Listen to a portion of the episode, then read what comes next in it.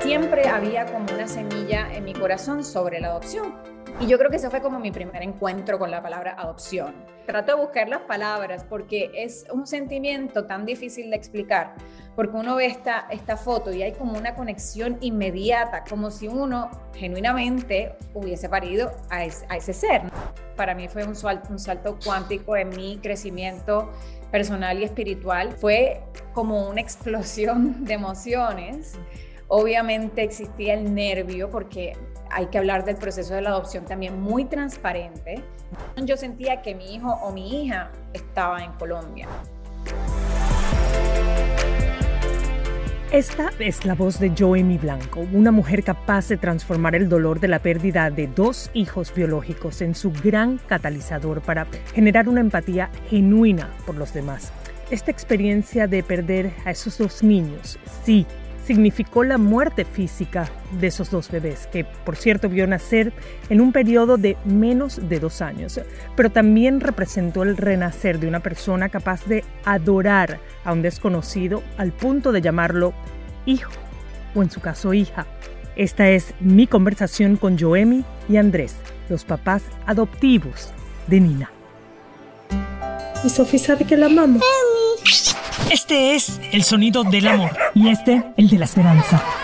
Bienvenidos a Xiomara en 360, el podcast. Soy Xiomara González Correa, periodista de la televisión nacional en Estados Unidos. Mi enfoque, contar y reportar historias de carácter social. Mi vida profesional se la dedico a los animales y a los niños. Historias reales, gente real, sonidos que despiertan y motivan. Porque si aprendemos de los más inocentes y auténticos, probablemente nos hacemos más sabios vulnerable, algo despistada. obsesiva y madre adoptiva y de crianza temporal. Comparto historias de los que cuidan seres desprotegidos de otros, incluyendo animales frágiles. Porque cuidar te hace cuidarte, perder te hace ganar, llorar quizás luego te hace sonreír, aprender y comprender te hace amar y mejor aún, actuar. Aquí estamos para expresar, no para impresionar. Cuento historias con propósito de gente con persistencia de mosquito, paciencia de hormiga, lealtad de perro y desapego de gato. Gracias por estar aquí. Xiomara en 360. I can, you can, we can.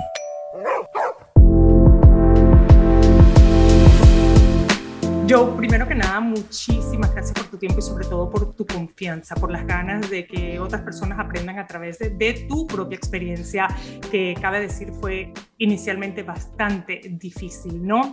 Eh, hay que ser muy valiente, Joemi, para eh, pasar por el proceso que tú pasaste y todavía tener ganas de adentrarte en un proceso al que mucha gente le tiene miedo, que es la adopción internacional. Eh, cuéntame un poco de tu experiencia con tus dos bebés biológicos, yo.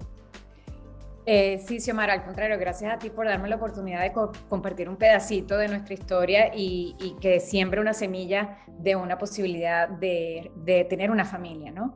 En mi caso personal, pues, como bien lo dijiste, yo pude, tuve la oportunidad de estar embarazada dos veces, digo, tuve la oportunidad porque fue, fueron embarazos un poquito más largos, tocaron casi los seis meses, entonces tuve la oportunidad de sentirlos en mi barriga, sentirlos muy cercanos a mí.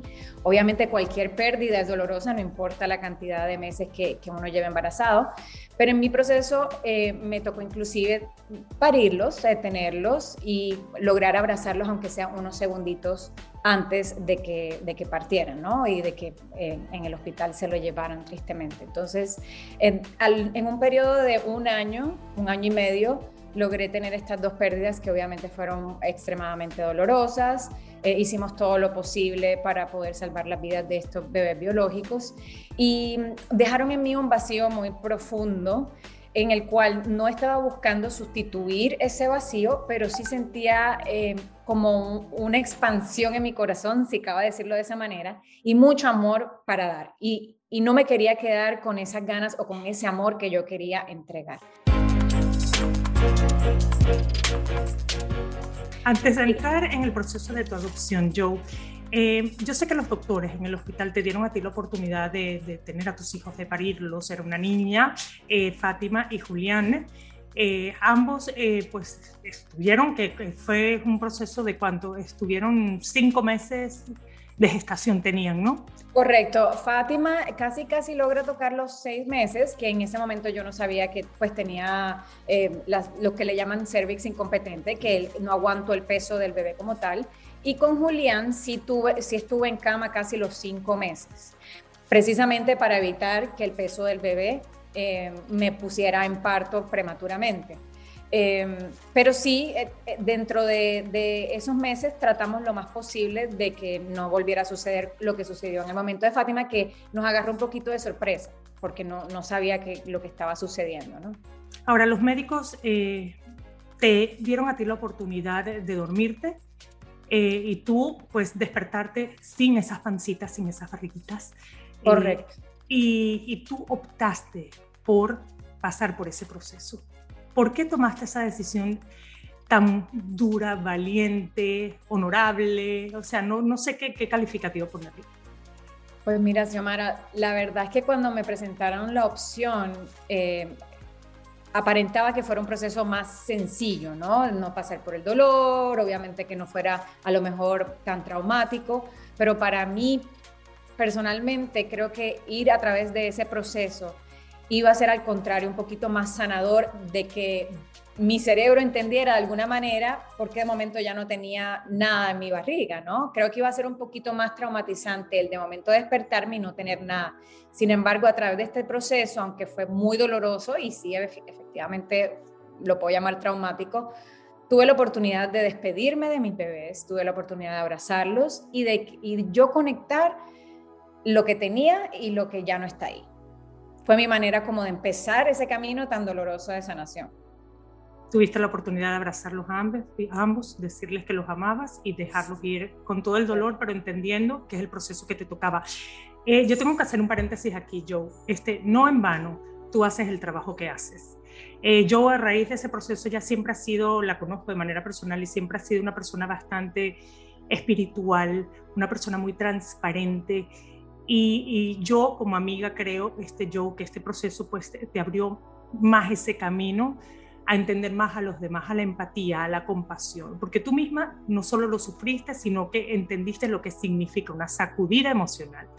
Eh, y tú ahora te dedicas a enseñarle a algunas personas, este, que son muchas las que te siguen, eh, sobre cómo mejorar su vida a través de la meditación, a través de la respiración consciente, y creo que eso también tuvo mucho que ver, ¿no? Este, con, con, todo este proceso, ¿no?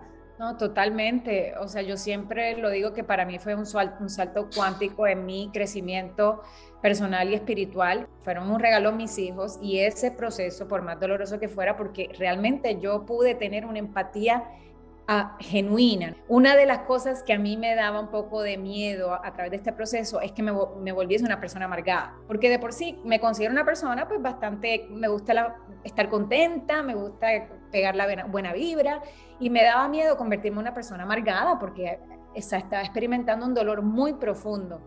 Sin embargo, yo creo que ese proceso a través de, de años de sanación, me ha convertido en una persona que de verdad, genuinamente, no me gusta ver una persona sufriendo y de verdad necesito o, prospero ayudándolas. Y como la manera en que más lo puedo hacer es prestando un oído, número uno, y segundo, ofreciéndole las herramientas que a mí personalmente me han ayudado a lo largo de los años, especialmente en este proceso de sanación.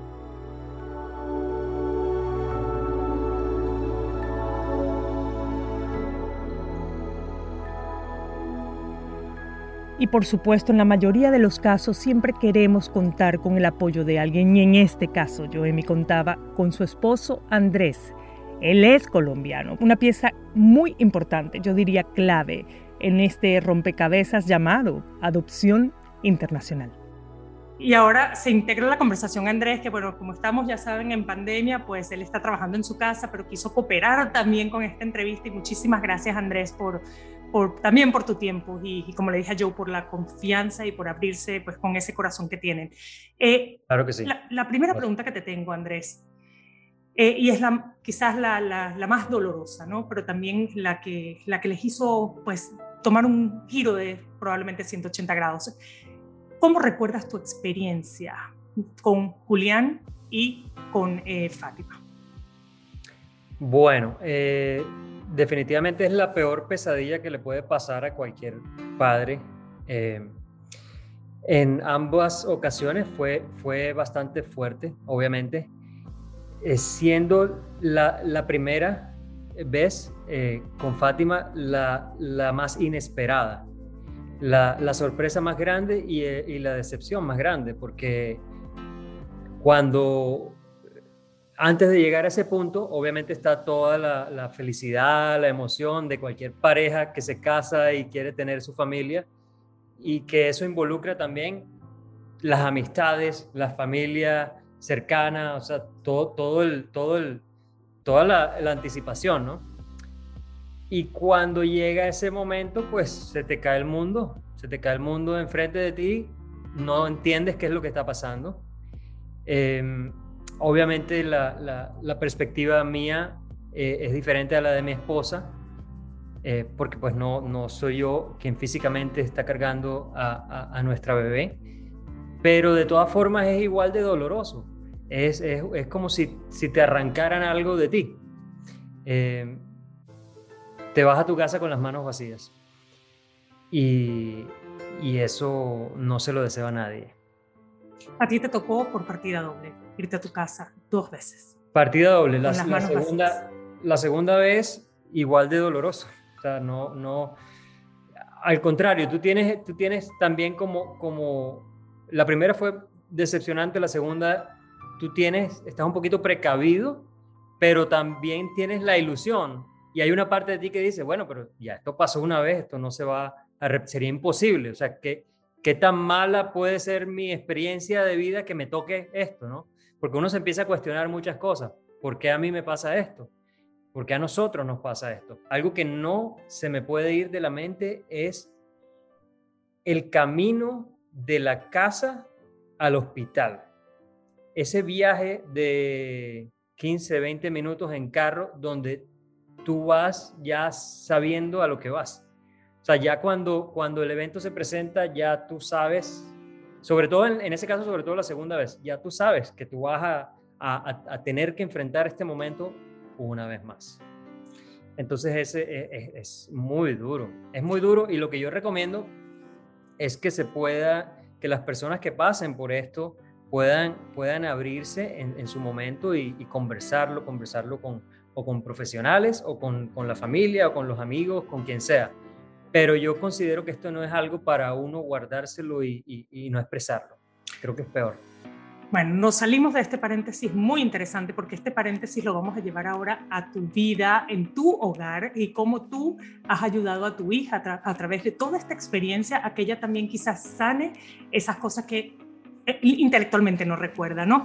Recibe Joe y su esposo Andrés, colombiano, Joe es puertorriqueña, eh, un email con la fotografía más especial de su vida. Una niña hermosa, llamada Nina. ¿Qué se siente cuando tú decides enfrentarte a un proceso, como decía al principio, también complicado, eh, y recibes esa foto? Esta vez ves a una niña que sabes que va a ser la niña que te va a acompañar los años que, les toque pues, estar juntas. Yo recuerdo que en algún momento mis papás tuvieron la intención de adoptar y yo creo que ese fue como mi primer encuentro con la palabra adopción. Siempre había como una semilla en mi corazón sobre la adopción. Entonces, eh, cuando iniciamos este proceso, saltando al recibimiento de esa foto que tuvimos en nuestro celular, fue como una explosión de emociones.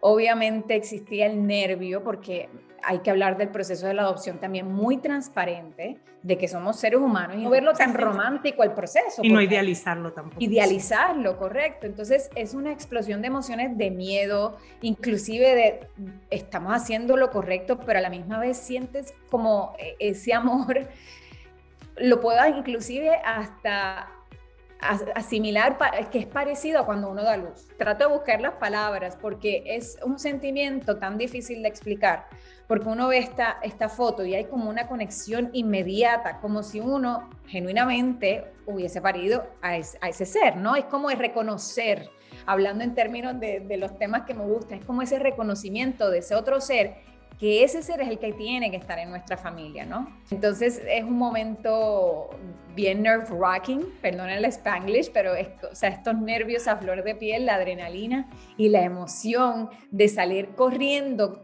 montarse un avión e ir a agarrarla y abrazarla, ¿no? Pero uno sabe que no es así, no es así el proceso, pero es una explosión de emociones, es muy, muy emocionante yo, muchas personas... el nervio también de la pareja, porque los dos reaccionamos diferente, ¿no? Claro, claro, claro, ¿no? Y tremenda alegría para la familia, porque hasta tus, bueno, tus papás, los papás de Andrés, o sea, todos involucrados, todos aprobando este proceso con el corazón, o sea, que es maravilloso también cuando, cuando la familia está ahí apoyando, echando porras, y bueno, eh, ustedes optan por esta adopción internacional, que es una de las tantas rutas que existen, ¿no?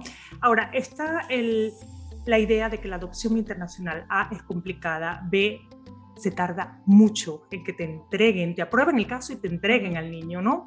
O a la niña, en tu caso, eh, y que es muy, muy costosa. Eh, sí, algunas preguntas sí, algunas preguntas no. Eh, nosotros optamos por el proceso de Colombia porque no, vuelvo y te repito, creo que para mí era como un full circle, volvía a todo ese círculo de la primera experiencia que yo había encontrado con la palabra adopción. También obviamente mi esposo es colombiano, lo cual nosotros estábamos considerados como familia colombiana, lo cual supuestamente podía ser el proceso un poquito más... Lo agiliza un poco. Lo agiliza, mm. le, dan prioridad a las familias colombianas, que es entendible y creo que, es una, una buena decisión. Eh, y, ya obviamente a niveles más profundos, que a lo mejor la gente no, no, no, me puede entender, pero en mi corazón yo sentía que mi hijo o mi hija estaba en Colombia, ¿no? Inclusive a, mitad del proceso, no me quiero adelantar, pero a mitad del proceso que, se, se estaba atrasando un poco y ya había un poquito de frustración en mí, me acuerdo que la persona de la agencia me dijo, mira, yo, yo no quiero tenerte, o sea, entiendo lo que se siente, no quiero tenerte esperando tanto tiempo, podemos a lo mejor pasarte a otro proceso, lo que le llaman domestic adoption, que obviamente me imagino que hablarás con una persona especializada en eso, y yo inmediatamente yo dije, no, mi hija o mi hijo está en Colombia había como una certeza en mí que es el proceso que nosotros teníamos que elegir. Y agregado, obviamente, el proceso de Colombia, me habían hablado muy bien, Efectivamente sí, suele ser mucho más costoso que adoptar a través del foster, pero lo que la gente no sabe es que el gobierno te devuelve casi la mitad de ese dinero una vez la adopción está finalizada y ya están acá como familia. Y nada más déjame aclarar algo para que los, los, los que quieran adoptar a través del foster care no hay que pagar nada, porque eso es una gran este, eh, eh, confusión que hay. Entonces, Qué bueno que le dices, yo, yo pensé que había como un costo, no sé si de abogado, pero... Al contrario, te ayudan, te ayudan en todo, te ayudan en todo, incluyendo la educación, el seguro médico, etcétera. Entonces yo creo que ese es un estigma que quería nada más aclarar, por supuesto. Este, Joe, eh, el tiempo, ¿cuánto tiempo típicamente no este, podría tardar el proceso de adopción internacional?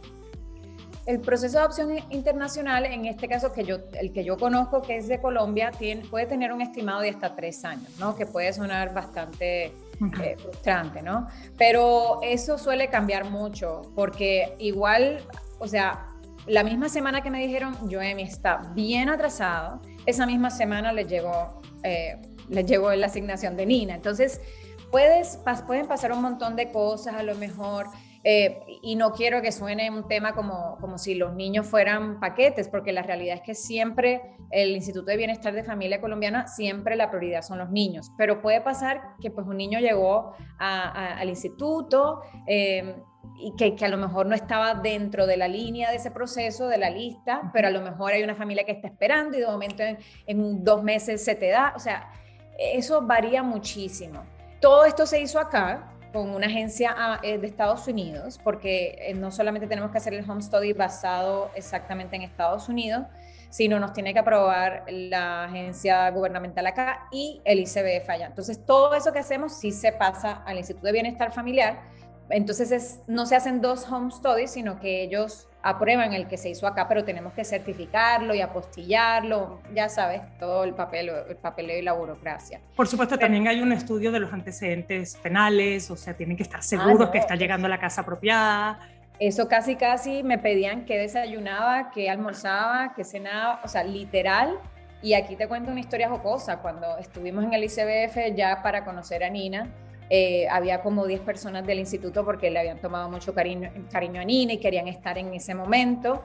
Y cuando nos fuimos a presentar Andrés y yo, eh, se empezaron a reír y dijeron, no, tranquila, si nosotros te conocemos más de lo que tú te conoces a ti. Lo que me decía que ellos leyeron el mamotreto ese que, que traía toda la información, ¿no? Que, te piden mucho detalle, eso es verdad. Pero yo creo que es algo bueno porque te deja saber que por lo menos estos niños están protegidos y que están yendo a las casas en donde le han puesto una lupa de seguridad. Yo creo que eso es bastante importante.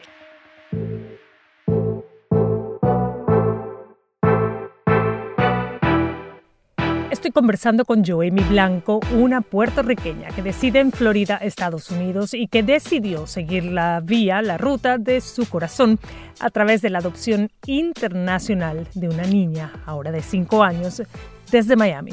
Adoptar doméstica o internacionalmente implica un proceso burocrático y administrativo bastante riguroso. Así que es importante que la prioridad sea la seguridad, protección y dignidad del niño si piensan adoptar a un bebé o a un menor de edad en algún país del mundo que no sea donde residen, revisen por favor con lupa los protocolos administrativos estipulados por las autoridades centrales, que son dos, la del país que tiene al niño y la del país donde residen los padres adoptivos potenciales. En Estados Unidos es el Departamento de Estado sigan los pasos que este le indica, alineados con inmigración y también, por supuesto, con la Convención de la Haya, a la que pertenece en este caso Colombia y también Estados Unidos. Existe eh, un tratado internacional, que es el Tratado, el Convenio de la Haya, ¿no? Estados Unidos, pues por supuesto, este, se involucró en este proceso, creo que fue en abril del año 2008, ¿no? Existen como 100 países que pertenecen a este convenio, uno de ellos es Colombia. Entonces hay que trabajar directamente también, en muchos de los casos hay excepciones, eh, por ejemplo, con algunos niños huérfanos, etcétera, que los padres directamente quieren encontrar a una persona y la adopta internacionalmente, pero típicamente el protocolo a seguir es a través de la Haya.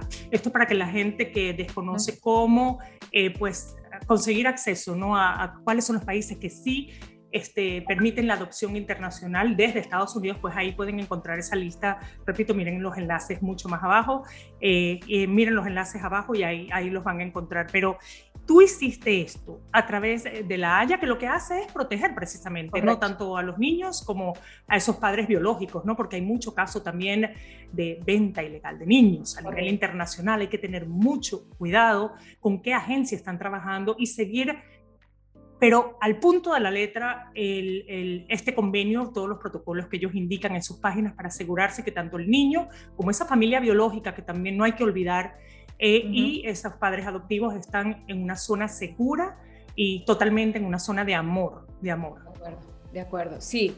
Eh, muy buen punto. Eh, en nuestro caso, nosotros conseguimos una agencia después de, de, hacer un research, o sea, investigamos muchísimo precisamente para saber que todos los lineamientos de cada agencia estuvieran bajo todas las reglas que deberían ser, ¿no?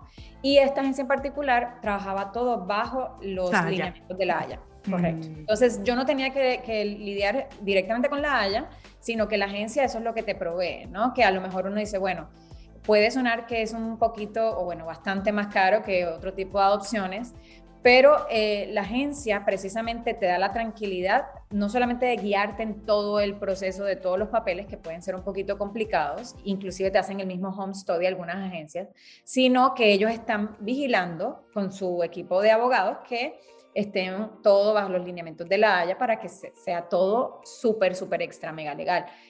Y tú das en un punto importante sobre las familias biológicas. Por ejemplo, en, en el programa de Colombia, precisamente se, puede tardar un poquito más porque antes de que el niño entre en lo que le llaman adoptabilidad, ellos verifican hasta, antes era hasta la quinta generación de la familia biológica. Creo que ahorita bajaron a tres, a la tercera generación, precisamente para que no se extendiera ese periodo y los niños no crecieran en el instituto y después entraban en otro proceso de adoptabilidad.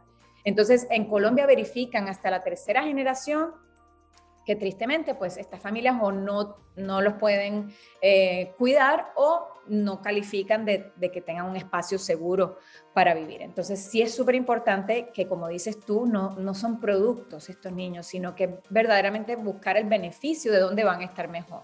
Y esto Colombia lo toma muy, muy fuertemente, es, muy, es una prioridad para ellos de que verifiquen realmente hasta todas esas generaciones para que estos niños, pues la verdad, la prioridad sea una familia biológica, ¿no?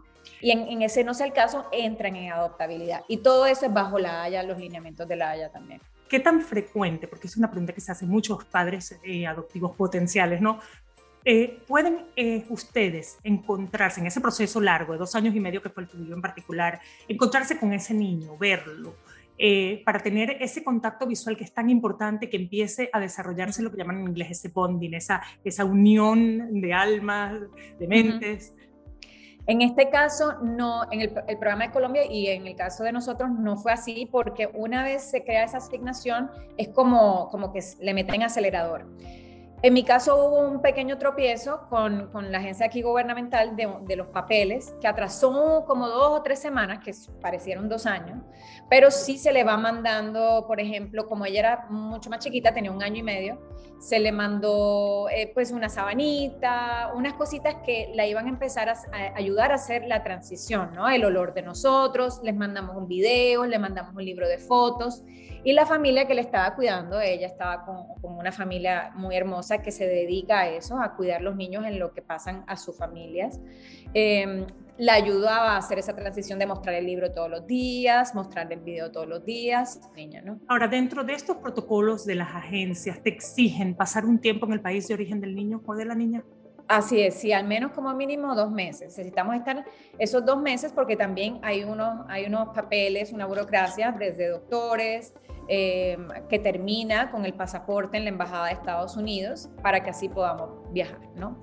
Ustedes pueden obviamente cambiarle el nombre como quieran, pueden hacer lo que quieran, ya es un hijo de derechos legales absolutamente, por supuesto. Eso es otro, otro estigma que veo por ahí que hay, que dice, bueno, no sé si puedo cambiar el nombre o si tengo algún día el padre biológico, la madre va a venir a reclamarlo. Eh, hay, hay un protocolo también de seguridad en torno a, esta situación, si lo están haciendo con la agencia y quiero enfatizar esto, que es la agencia responsable.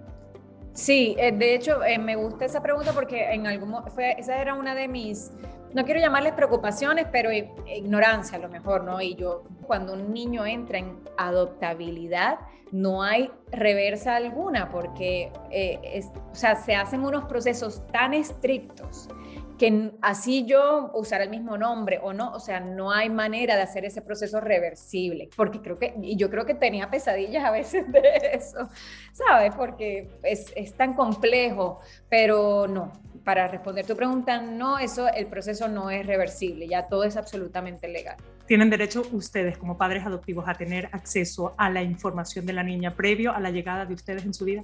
Totalmente, esa es otra de las cosas que estamos muy gratamente sorprendidos con el programa, que ellos te entregan con la asignación todos los detalles que tengan lo más posible, ¿no? Porque es parte de tu conocer a tu niña o a tu niño en todos los aspectos, ¿no? Y, tomar decisiones de antemano de que, por ejemplo, si hay un niño que a lo mejor la psicóloga ve que está teniendo un delay en el habla, que a, veces puede suceder, eh, pues tú tomes ya acciones, ¿no? Que tú digas, bueno, no me he encontrado con mi niña, pero ¿cuál es el plan a seguir? Si yo estoy viendo esto en toda esta información, ¿cuáles son mis planes a seguir? Sabes, como que es un proceso en el cual tú empiezas a conocer la historia de tu niña o de tu niño y, y planificar para ese encuentro y a futuro también. Si pudieras darle a los que nos están escuchando tres tips básicos para no equivocarse de agencia y caer con una de estas fraudulentas que están lucrando con la vida de niños, ¿cuáles serían ah. esos tips? Mira, eh, verdaderamente yo lo más que te puedo decir es, es uno y es bien intenso, o sea, research, research, research, ¿cómo se le diría en español? Investiguen. Eh, o sea, investigar, investigar, investigar. Y si, si, si conoces personas que han vivido el proceso, que, que, puedan certificarte, mira, esta agencia es legítima, este proceso es legal, yo creo que, siempre va a haber eh, banderas rojas, ¿no? Red flags en el proceso. Entonces, no pienses que porque te están diciendo esto va a ser más fácil o esto va a ser más rápido, esos son banderas rojas, ¿no?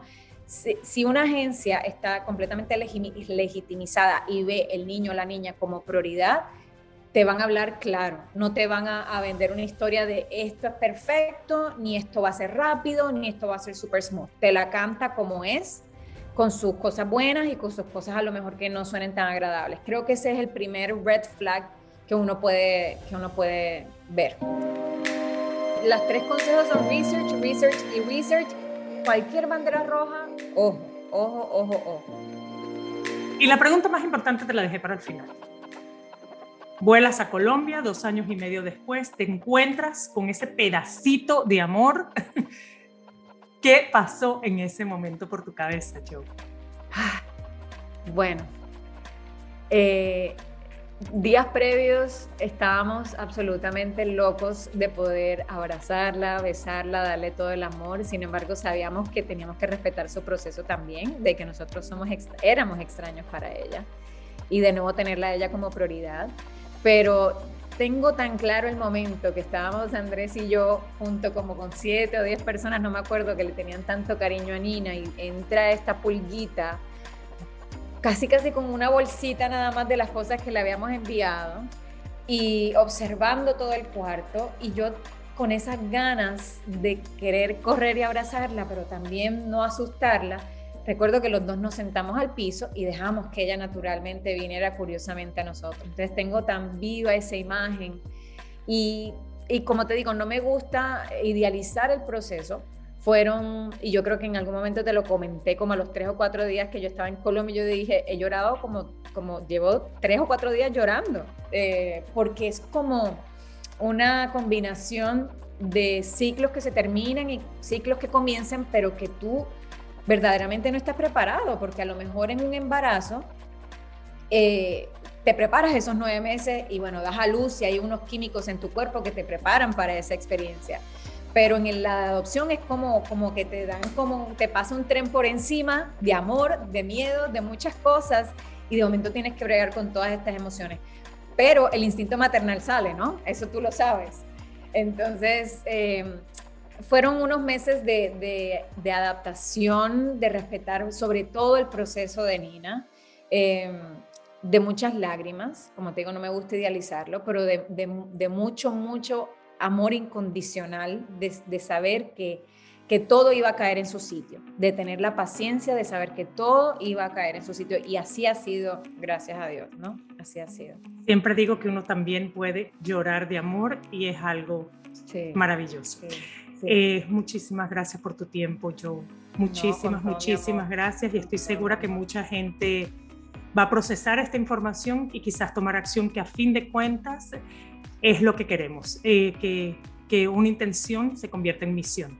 Así es. ¿Sabes qué quiero agregar ahora que terminas con eso? Eh, que efectivamente personas que han conocido a Nina, y yo siempre digo que es Nina, eh, la catalizadora de que han tomado la decisión que tenían miedo y efectivamente una de las parejas que te comenté lo han dicho, nosotros nos decidimos cuando conocimos a Nina y hace poquito inclusive Nina compartió con, con su amiguita nueva de Colombia y, y eso es maravilloso.